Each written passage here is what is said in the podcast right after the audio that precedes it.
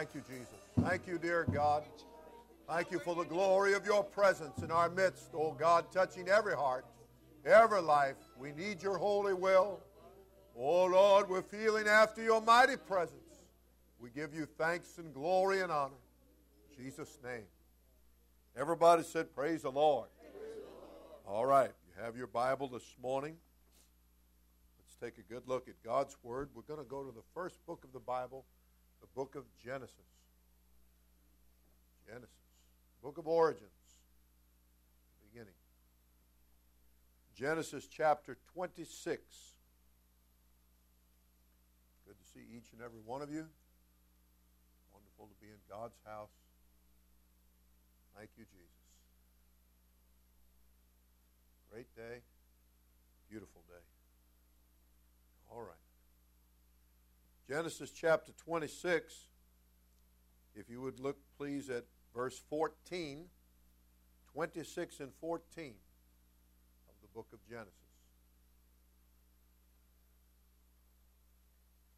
For he had possession of flocks and possession of herds and great store of servants, and the Philistines envied him. Verse fifteen, for all the wells which his father's servants had digged in the days of Abraham his father, the Philistines had stopped them and filled them with earth. Everybody said amen. Amen. Last verse sixteen, and Abimelech said unto Isaac, go from us, for thou art much mightier than we. All right. The Lord bless you. You can be seated.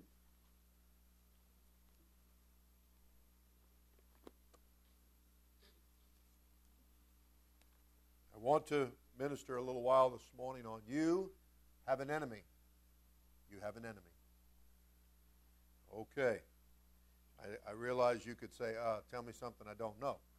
But uh, let me see if we can help refine it just a little bit and not kind of get it out of the generic. See if we can bring it down to something a little more definitive, okay? All right.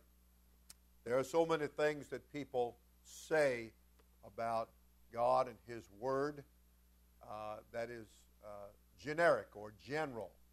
Um, but it's a whole lot different when you begin to dial it down and you begin to focus it in to where you see it properly and in a setting that you can really understand and see what's happening.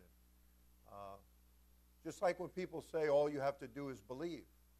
Well, it is true that all you have to do is believe, but that's a very general word given that way. Now, if you get down to the Bible teaching, then it's not such a general word. Okay? It's only as general as you're going to leave it. But if you're going to really get into the Word of God, and you're going to, uh, whether it's that word or any word or any subject, the more that you add subject matter and the more that you begin, as I said, to focus uh, the Scripture in, just take that lens and begin to fine-tune it, begin to focus it, then you can begin to see what all God was really saying, what He means, okay? Uh, it's, it's not good to leave things in a general sense. It can leave you, you know, it's been said general prayers bring general results, and so do general sermons. They bring general results. I think we, I know that we need and should want something much more specific. Okay? All right. I, I know uh, one woman, she's passed on. She and her husband were uh, people who labored overseas. Now, the country act- actually was Africa. They put in many, many years there, probably about thirty-five to forty years. And um, the Lord had used them tremendously. And one time she told it, I was there, and she said that uh, she had a, a large group of women that had come and walked many, many miles to come to the service. And the people had nothing to speak of as any worldly possession, shall we say. And uh, she w- she saw this great host of people, and, and she, she had nothing uh, to feed them with. Didn't have that kind of uh, amounts of food or anything, and and um, she just said, she said, Lord, she said, tell me what to do, and I'll do it. And specific. I need to hear something specific. I don't need something general. I really need something specific. People can bring a host, a flood of words, uh, and and they can they can sound, you know, to the human ear and to the carnal mind, they can sound like woo, you know. But when you leave out, what do what do you really know? You know, what have you really gained?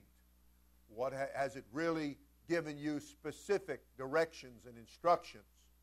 Okay, if, if uh, that's one reason that I told somebody the other day. I said um, about a, somebody here. I said, uh, well, that person is directionally challenged. I said, in other words, they don't know east from west, north from south. And, and if I say, well, let's head east, they're like, huh? You know, but uh, if you you can take even the heading of east for somebody that that's too general for them and their knowledge isn't able to grasp that, that you can begin to make it better. You know, I had one little girl said, said we live that way. Okay, that's good, you know, wonderful. But uh, I'm going to need a little more specific than that, you know. And uh, if we're going to go east, sometimes we have to be a little more specific for people, and we have to give them maybe a street and a few things to help them out. So the Word of God is is a map for us. It's a manual for us. It gives us teaching, and it can and it will be specific if you will open your heart to it, if you'll open your ears to it. He that hath an ear, let him hear uh, what the Spirit is saying, what the Word is saying, and the subject matter of it. He wants to, uh, you don't want to, I told you one time before, I'm sure at least, that uh, one place in the Bible said that Judas went and hanged himself. Another place said, go thou and do likewise. I don't think we want to put those two scriptures together.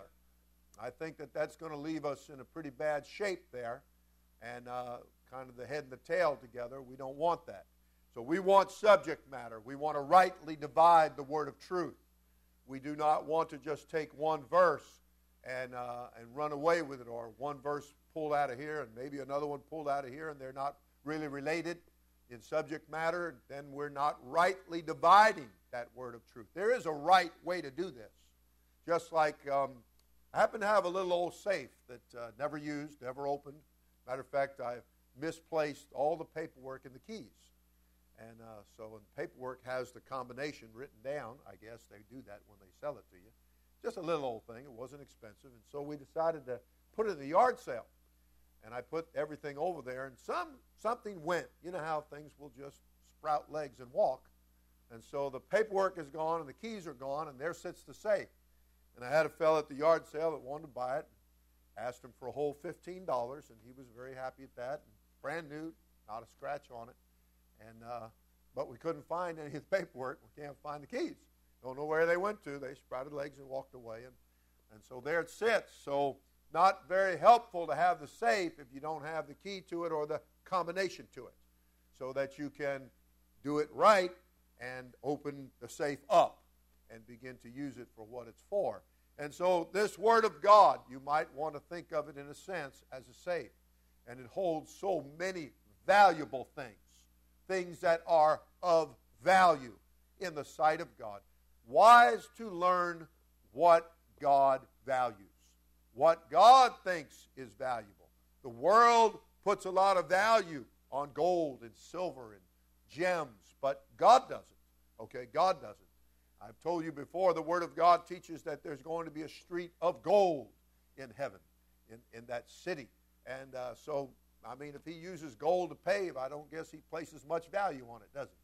So I'm saying to you that the only gold that God's interested in is that gold that's bought from him and tried in the fire, and it puts it on the inside of you.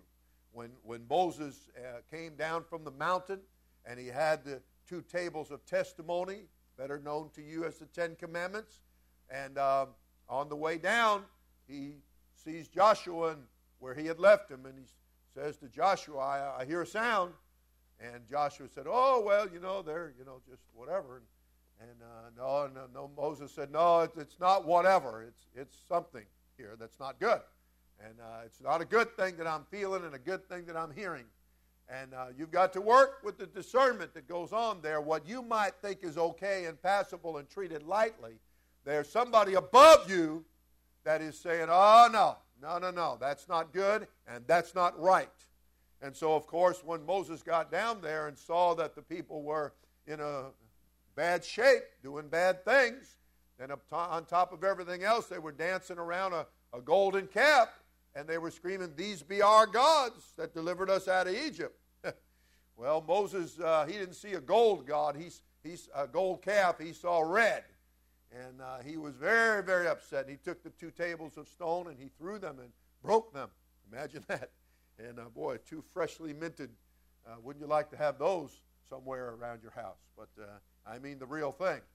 But uh, he broke. He was so upset, he just took them and threw them and break them and, and uh, was so upset.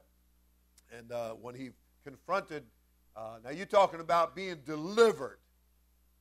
You ever read where God saved the man by the name of Saul, whose name became Paul the Apostle? And how that in God describing to his preacher who was going to go baptize this man named Saul, who would become the Apostle Paul. And God tells him to go do it, and he's and he protested because he heard so many bad things about Saul, and rightly so. And he, he didn't want to go anywhere near that guy. But the Lord told him, I've taken care of him. As a matter of fact, he's praying right now, and he's waiting for you to get there and uh, to baptize him. And he said, I have uh, delivered him. And one of the things that God said he delivered him from was from the people. Well, the people, some of the people sometimes are your family. And the Bible teaches that Moses confronted his brother by the name of Aaron, and he had to confront him right in the grill and said, what have you done? Now, he could have said, but I'm your brother. You're my brother, nothing. Said, something's very wrong here. What have you done? He said, well, it was the people. Of course, we're going to pass the buck, right? And so that's what, you know, happened in the garden. Everybody's passing the buck. And uh, it didn't work too well, though, did it? Well, it didn't work too well that day with uh, Aaron, and when he passed it to the people. And he said, they, they told me to throw it in there, and I threw it in, and, and whoop, out came this cat. Whoop.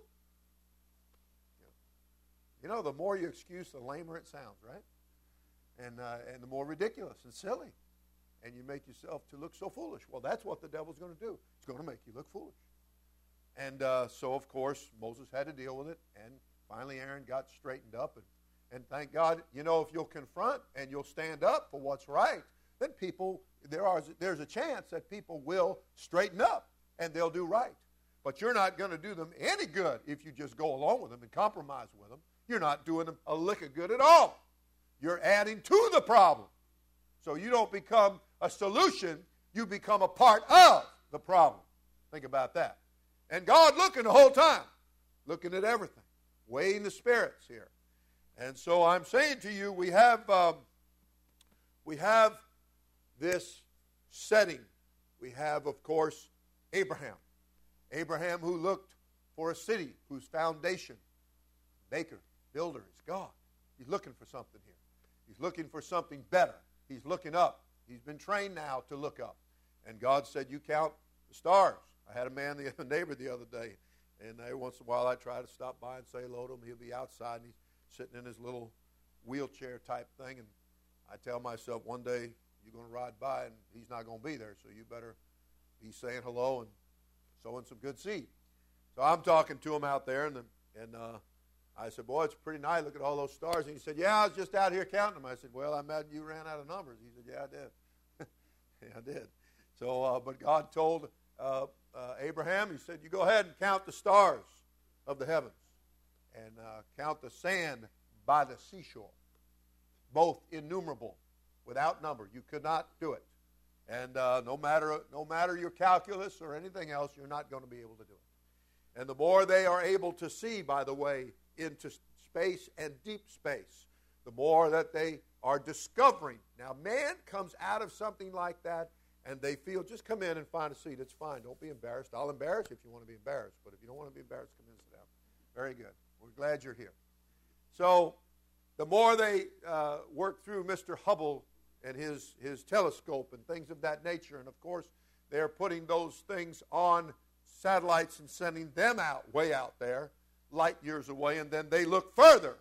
And I'm telling you, it just goes, the further back you go, you know, they want to say that uh, the Big Bang took place. Maybe a Big Bang did take place. I'm not going to argue whether a Big Bang took place or not, to tell you the truth. But what I am going to tell you is, where did the Big Bang come from? The further back you go, the more that you're going to see the big God that's behind it all. And I'm trying to tell you, you keep going deeper in space, you keep, you keep seeing more stars, more planets, more constellations, more meteors, more novas and supernovas, and, and they're having to add names, and because it's, God is bigger than what they could ever imagine.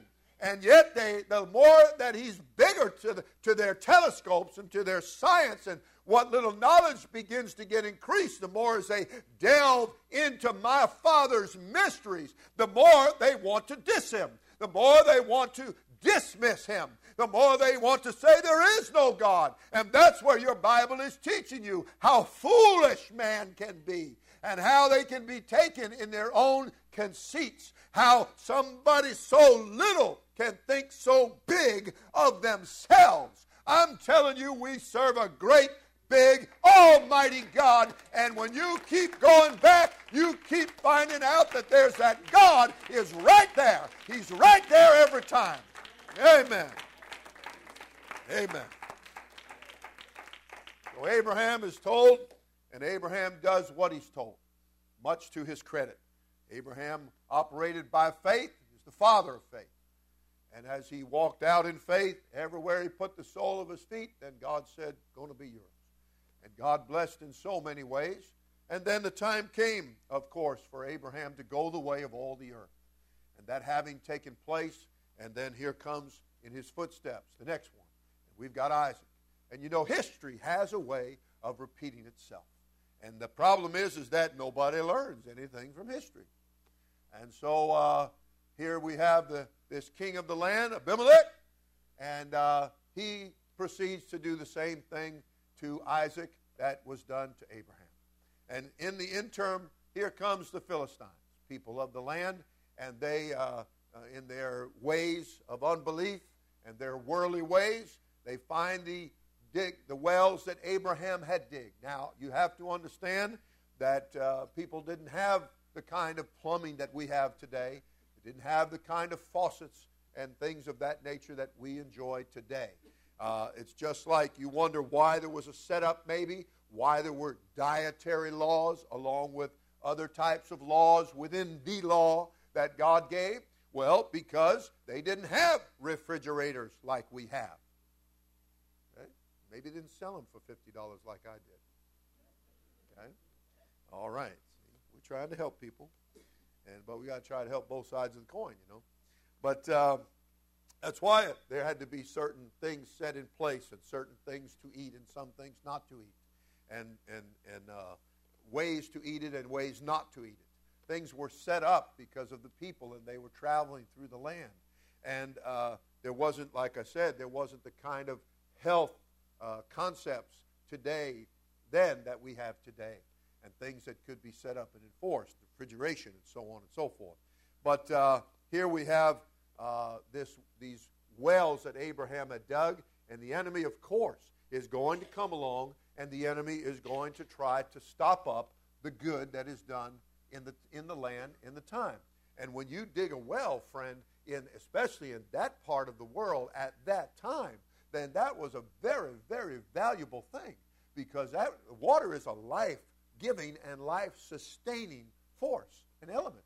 And, and uh, here they come along, and they couldn't see anything else to do but to stop up, to throw a bunch of dirt down in there and stop up that well and try to wipe out the labor of somebody that came before them and did something good. Well, you see, that absolutely is the job of the enemy. He does not like what God has done, and he is upset with it. Of course he's upset with it, because you know what? Because he decided one day that he was going to be God. He decided one day that he was going to exalt himself over God's throne, and that he was going to take over. and he didn't like the way God did things. And so he's going to try to push God out of the way. And the Lord said, well, let me show you how we handle that. And so the good Lord uh, said, and of course, you know, when somebody's going to leave and, and they realize that they're on their way out and that's going to take place, well, they ought to, the enemy always makes them think that everything's going to fold up. Everything's going to quit. Everything's going to die. Everybody's going to just leave and follow them. And that's what Satan thought. Satan thought, well, okay, I'm, I realize I see the handwriting on the wall. God's fixing to give me the boot. And so uh, he said, but that's all right. He said, everybody's going to follow me. Only he found out that only a third, the minority, followed him. That the two-thirds of the heavenly host stayed with the Almighty God. And that's what you read in your Bible, how that war broke out in heaven. And it broke out because somebody rose up and in rebellion and wanted to exalt themselves and uh, above God. And that's not going to happen. And, I mean, I won't say that somebody won't attempt, but it's not, they're not going to be that kind of overthrow. God takes care of business, and God took care of business. And, and, and the, the big, I'm sure, one of the big letdowns for the devil was that everybody didn't follow him. He left, and everybody didn't go. He wasn't all he thought he was. And so, but that's what the enemy has replicated this in the earth, because when, uh, as Jesus said in the days of his flesh, he said, I beheld Satan fall like lightning to this earth. And so when, when Satan was casted out, and then it's written, woe to the inhabitants of the earth, for Satan hath come down to you, knowing that he hath but a short time. And so he's going to and fro like a roaring lion, seeking whom he may devour. I'm telling you, you have an enemy, and he's looking for you. And he, everything that God has done in your life, every bit of the mess that he's dug out of your heart, then the enemy wants to come and refill that. He wants to pack it down with the earth. He wants to take the natural earthly things, and he wants to stuff all of that back into your life. And the deception is when you are set free by being baptized in Jesus' name in water, and you are filled with the gift of the Holy Ghost. You become a part of the body of Christ, known as the church, and that you're, you're, you've been on, you've been cleaned out. That's what the Bible said that Jesus Christ taught. At first, we clean out the inside of the cup. He reaches down into our heart, and he cleans out all of that gunk and all of that sin and all of that dirt, all of that trespass, everything that's wrong, that doubt, that fear, that unbelief that's at the root of all of it.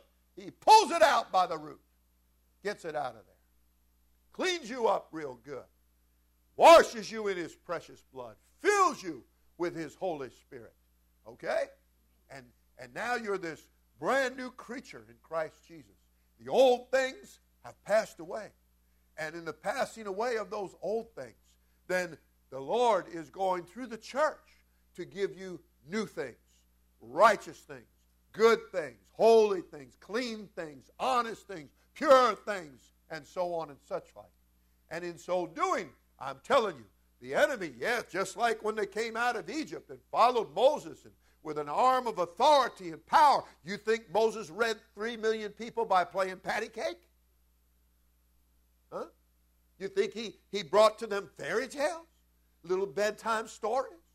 That what you think got three million people out of bondage? Got them out of sin and unbelief and the, the whip that was laid across their back? You think that's what? You know, we don't cast out devils with the ladies' auxiliary, folks. Okay? It's not done by, by playing some little game. It's going, Moses brought them out with a high arm of authority and power. And that sounds good. You can say yes until the pastor has to get in your grill and level some authority your way. Then's your test. That is your test. It's always good for the other guy. But, you know, what about when it's you? You know, that's when you've got to buckle down and say, okay, I got to take it. And if you'll take it, you'll make it. You hear me? If you'll pray, you'll stay. And if you'll fast, you'll last. So we've got to, to be in this thing.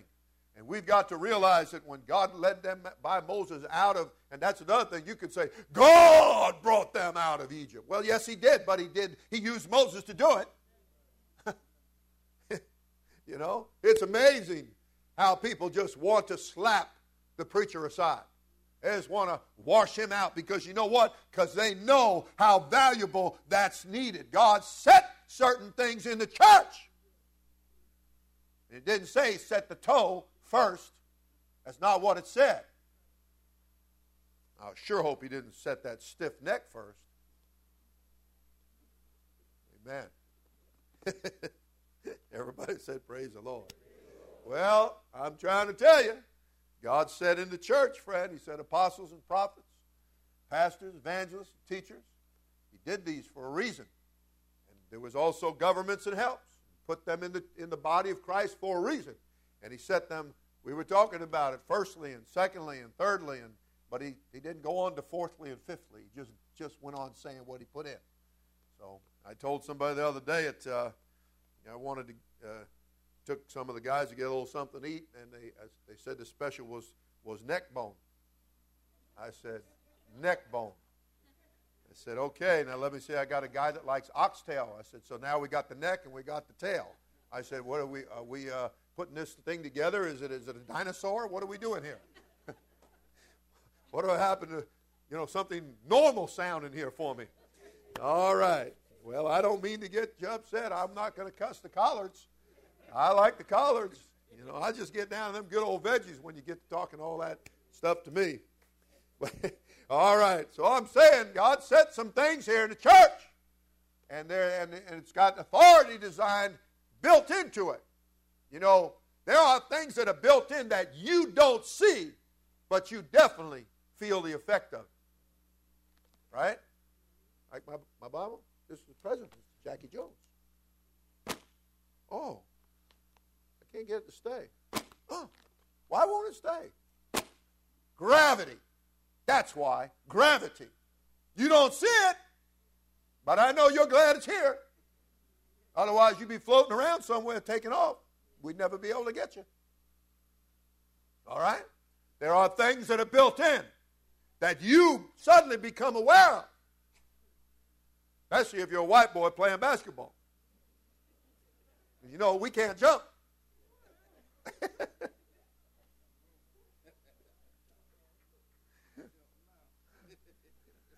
All right. Yeah, Lord. Well, I'm just trying to tell you, the Almighty God set things in the church.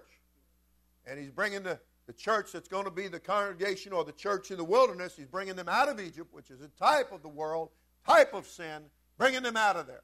Okay? And he's bringing them out of there, and he gave Moses signs, and they were so authoritative he didn't have to use but one. And he convinced them that this is God, and we got to do what we got to do. Let's get out of here. Let's go worship God. Let's get on with the real business of things here, that we are called to love God, and he loves us. Let's go worship him. Let's quit messing around here. And besides, we've been over four hundred years in bondage down here in Egypt, going around in circles, if you please. What are we doing working for this devil? Why are we doing that? And so they got up and they got out. Of course, that was after God used Moses to slap the devil ten times. Well, actually twenty times. And uh, in doing that, then they went on. And they, they, you know, it takes great power and authority to deliver you from the devil, from your enemy. You have an enemy. And, and Abraham had an enemy. We got Abraham, I'm telling you, he dug these wells, he labored hard, and, and here comes an enemy after his death and stuffs those wells. Ain't nobody else going to enjoy. I don't want them to have what Abraham had. Oh, I don't want anybody else leaving all their close family and friends and co-workers, leaving their influences and doing things differently like Abraham did. I don't want anybody to be faithful like Abraham was faithful. I don't want anybody to be following God like he did. I don't want anybody looking for that city like he did. I don't want anybody to find that foundation like he found. And so he stopped up those wells. You know the devil wants to kill the truth. He wants to destroy it. He doesn't want anybody. They tried, friend. I'm telling you, history, they tried to wipe out this message, and they're still trying to wipe out this message. Now, I hear people that get on the radio before me and after me, and they'll come right up to the edge, and they'll stop. Oh, yeah, you got to repent and be baptized. They don't say anything else. You got to repent and be baptized. They don't say anything else.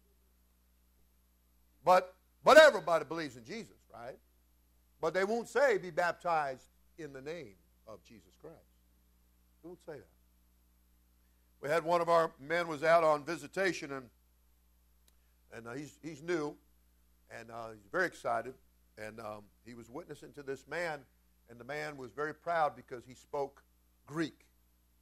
And uh, as you know, the New Testament is written in Greek originally. And so uh, he kind of uses that, you know, lords it over people. And so this new man, young man was uh, witnessing to him, and, and uh, one of our guys came up that's been around just a little bit longer, and he's very good at, at talking to people. And, and he came up, and he, he hears this guy telling our guy about, you know, all the Greek and, and uh, all of that. I speak Greek. I can read and write Greek, blah, blah, blah.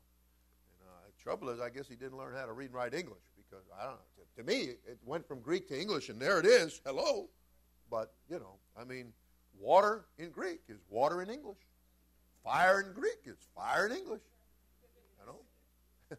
You pronounce it a little differently, you know. I don't know. What is it in Spanish? Firo? Put an O or an A, right? for, for, for Spanish, I mean. All right, so whatever.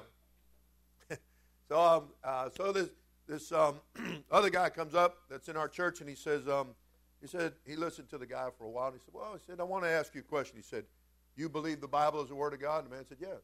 He said, and we don't add to or take from? That's right. He said, okay. He said, he opened the Bible, and he said, here's Acts two thirty-eight. Go ahead and read that for me. Say that to me in Greek. Uh, blah, blah, blah, blah, blah. It was in Greek. He said, okay, so you're reading it there, right? Word for word, yep.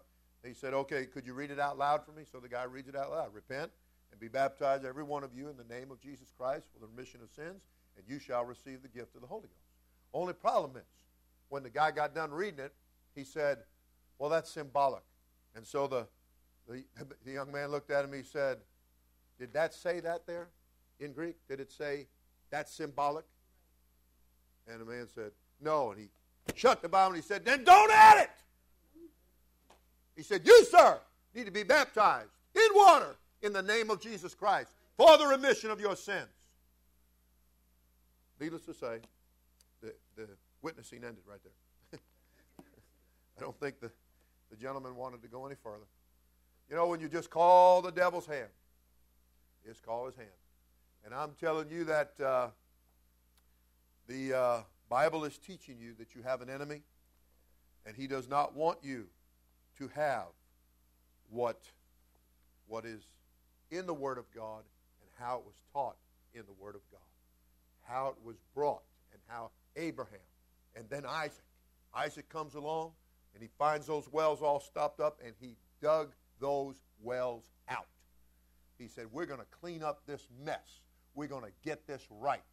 And I'm telling you, the devil wants to make a mess. He wants to stop it up. He wants to destroy it. That's his nature. That's who he is. He does not want you to be baptized in the name of Jesus Christ, and he don't want you helping anybody else to get baptized that way. He doesn't want you to receive the gift of the Holy Ghost, and when you do, he doesn't want you to pray anybody else through. He doesn't want any babies to be born, any sons or daughters of God. Doesn't want that. Religion, denomination, play your game. He'll be with you all day long, and he'll encourage you into all of that. He will do that. Jesus Christ said it this way. This is found in Matthew, okay, Matthew chapter thirteen. And he said unto them, an enemy hath done this. The servants said unto him, wilt thou then that we go and gather them up? He's talking about sowing the seed. And in sowing the seed, and the harvest begin to come up. And he said, the seed is the Word of God. And he said, the world is the field. And he and he's teaching them here. And he then he, he goes on to expound what he was teaching them, just as I just said to you. And um, he, he told them, he said, what happened was that it began to show among the harvest, among the true stalk and harvest, there was tares. And the tares, he told them, they're lookalikes, they're hypocrites, they're phonies, they're fakes. They look like the real thing, but they're not. Okay? Looks can be very deceiving. Things are not always as they seem or as they appear. All right? You ever read in your Bible uh, about how that the Scripture said it? They have a form of godliness. Have a look. He said, but they deny the power. They don't want any authority. They don't want the real thing in their life. They're happy with a stopped-up well. They're happy having things their own fleshly, carnal way. You got to dig that well. He that heareth my sayings and doeth them. He talked about that individual that would dig deep. Well, we got to dig deep, and we got to keep digging. We got to keep the well clean. We got to keep that artesian flow. A Holy Ghost will be in you, a well springing up into eternal life. You've got to keep that flow. You've got to dig that out every day. That's why you want to pray and overcome. You've got to keep the smut and the filth of this world out of your well. Out of your well.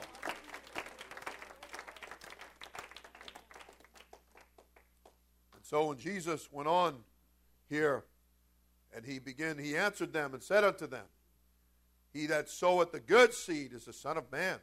The field is the world. The good seed are the children of the kingdom, but the tares are the children of the wicked one. He said, the enemy that sowed them is the devil. Now that's getting specific, isn't it?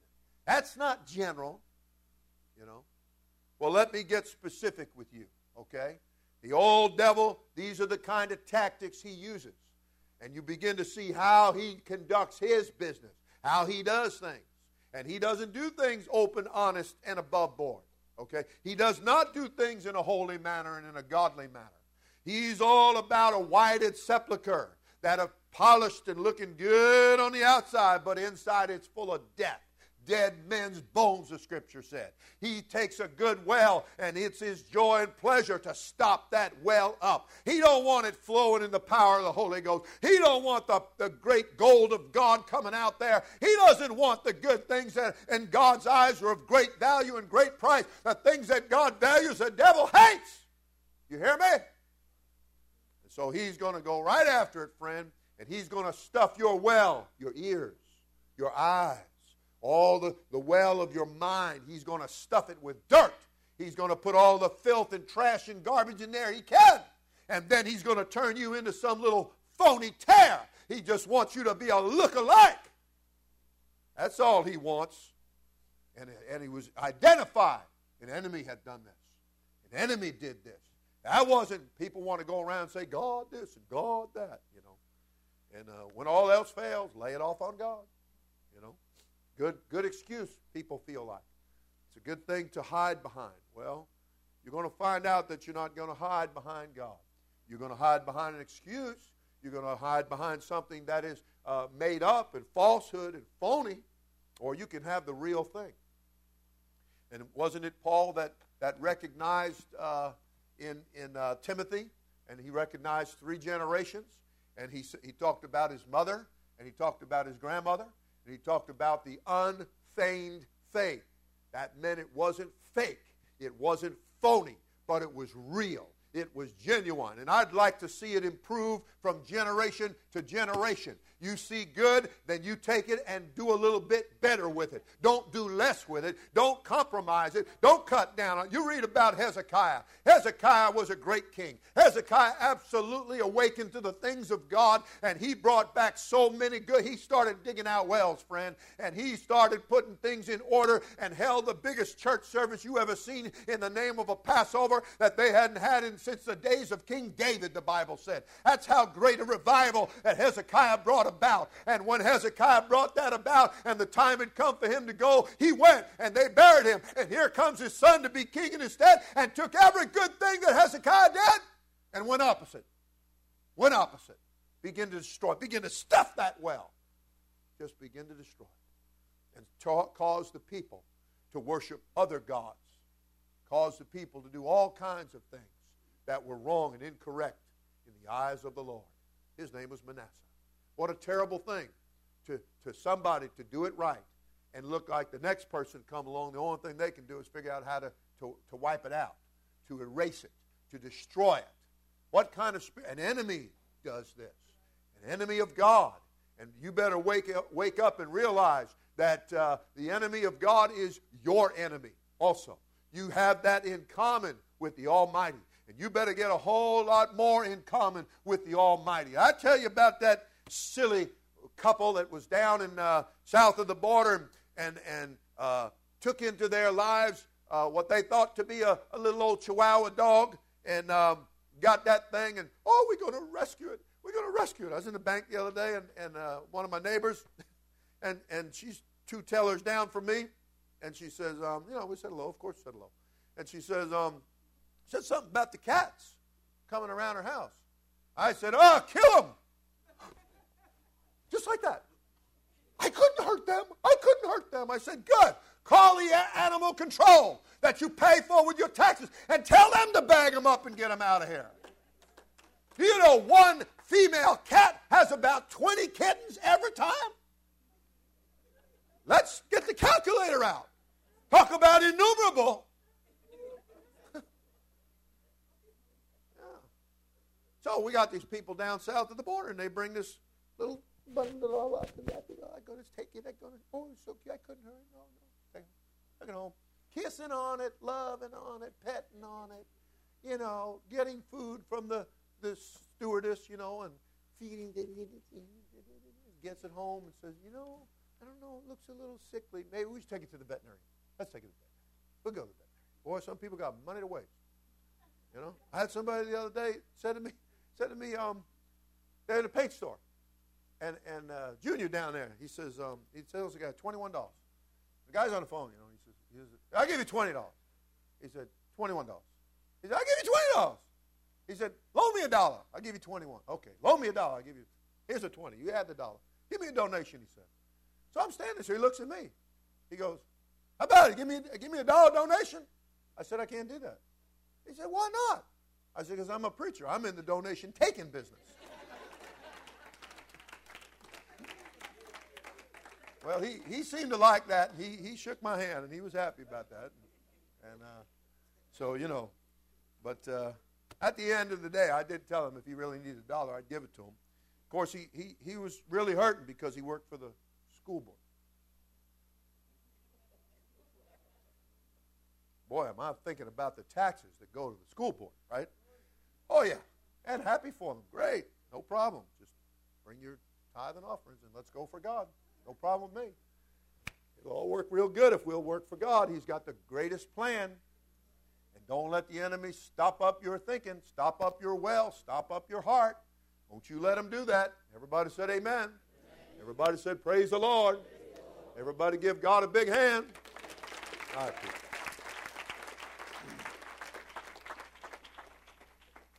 All right, I'll tell you what. You better believe me when I tell you we got an enemy. You know, he's even got people out there that go around and they want to convince you that what they're peddling is right. And part of what they're peddling is that you can't go to heaven. And, of course, they tell you there's no hell. And these same people, early on when I first started, just started being witness to and started to read the Bible, they said, uh, I said, hey, I said, uh, you know, you got to be born again or you can't enter into the kingdom of heaven. Now, it's brand new. And uh, a person said, said, well, I'm not going to heaven. I said, you're not going to heaven. I'm brand new, so I'm like, you know, I don't know. So I don't know who's got the phone, but please, I'm preaching, so get rid of the phone. Thank you. Okay. That's, you know, make a deposit to the canal over there. It'll be fine. No problem. So uh, I said, you're not going to heaven? Nope. I, so I said, well, I got to go. So I left. They had a little store where you'd buy sandwiches or something. So I left, and I, I went, read my Bible, and I prayed, and took a day or two, and I came back, and I felt like God had given me some input. So I went back and I told her again, and she said, I tell you I'm not going to heaven. I said, wait a minute, wait a minute. I said, it, I, I quoted it wrong the other day. I said, it said, I said, the kingdom of God. You have to be born again of water and the Spirit, baptized in Jesus' name, filled with the Holy Ghost, or you cannot see or enter the kingdom of God. And I said, you can't go to heaven without that. She said, I tell you I'm not going to heaven. I'm scratching my head. I'm not going to heaven. Why Why don't you want to go to heaven, you know? And uh, so, anyway, I went back, studied some more. And, oh, I got a little, felt like I got a little insight. So I, I, I brought her to that place, and I said, you know, the Bible said, blessed are they that do his commandments, that they may have right to the tree of life, which is in the midst of the city of God and in heaven. She said, I tell you, I'm not going to heaven. I said, okay. I said, are you going to go to the city? No. I said, wait a minute. You're not going to heaven? You're not going to the city? I said, where are you going to be? And, of course, she doesn't believe that there's any hell. Needless to say, this person has a Bible but doesn't believe it. But anyway, um, she said, well, I'm, I'm going to be just outside the city. I said, really? She said, yeah. I said, well, gee, that, that's something. I said, because let's see, for without the city are dogs and sorcerers and whoremongers and liars. Which one are you? That was the end of that discussion. She had no answer for that one. Her only answer is, I'm not going to heaven. So we got people going around telling you there's no hell and they're not going to heaven. I recommend that you stay very far away from their thinking and you get close to God's thinking, because all they're doing is reaching down into a muddy, stopped-up well and holding out that junk in your face with a smile. Praise God. And you're going to wind up like that couple that went to the veterinarian and said, we need to give you our dog. We want you to, to give it a, an examination. We feel like it's a little sickly, not doing too well. Would you please? Oh, he was more than happy to take their money. Came back out of the little examination and said, um, did you say your dog? And they said, yes. He said, it's not a dog. He said, it's a rat. Now, they've been kissing that. They've been hugging that, wrapping it in their clothing, took it in their seat in the plane, had it in their home, no doubt on the bed between them while they slept, cuddled up on the on the pillow. A rat. You better watch what you take into your life, because you're gonna you're gonna think it's oh so woo, and it's anything but woo. Okay? You're gonna take filth. You're gonna take a spirit. You're gonna take trash. You're going to take what's going to stop up your eyes and your ears and your heart with filth and junk and garbage, and you're going to embrace it. And you're going to be loving on it. You're going to be like the, the people that were hanging out with Judas. Old buddies with Judas, because Judas had the money. Imagine. That what you want to embrace? You think about that. You're going to embrace them that crucified him? You're going to embrace them that sold him out? You're going to embrace him that hated him? I'm telling you, the prince and the power of the air, that devil, he's an enemy, and he's out there, and he's making a bunch of phonies and a bunch of hypocrites and a bunch of whited sepulchers, and he's stopping up wells. He does not want the truth of Jesus Christ preached. He doesn't want that going out. Everybody said amen. You have an opportunity to have this truth. You have an opportunity to get cleaned up on the from the inside out. It starts on the inside, in your heart. You get a new heart, a new mind, a new spirit, a new attitude. It's clean, it's righteous, it's holy, it's godly, and it's heaven bound. Heaven bound. Come on, let's stand together. Let's lift our hearts with our hands and worship Him.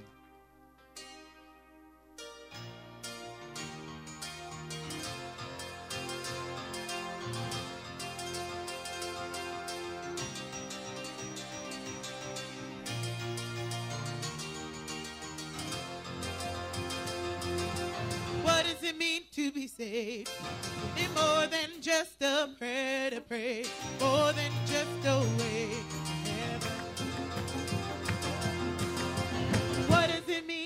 his. He formed and fight his.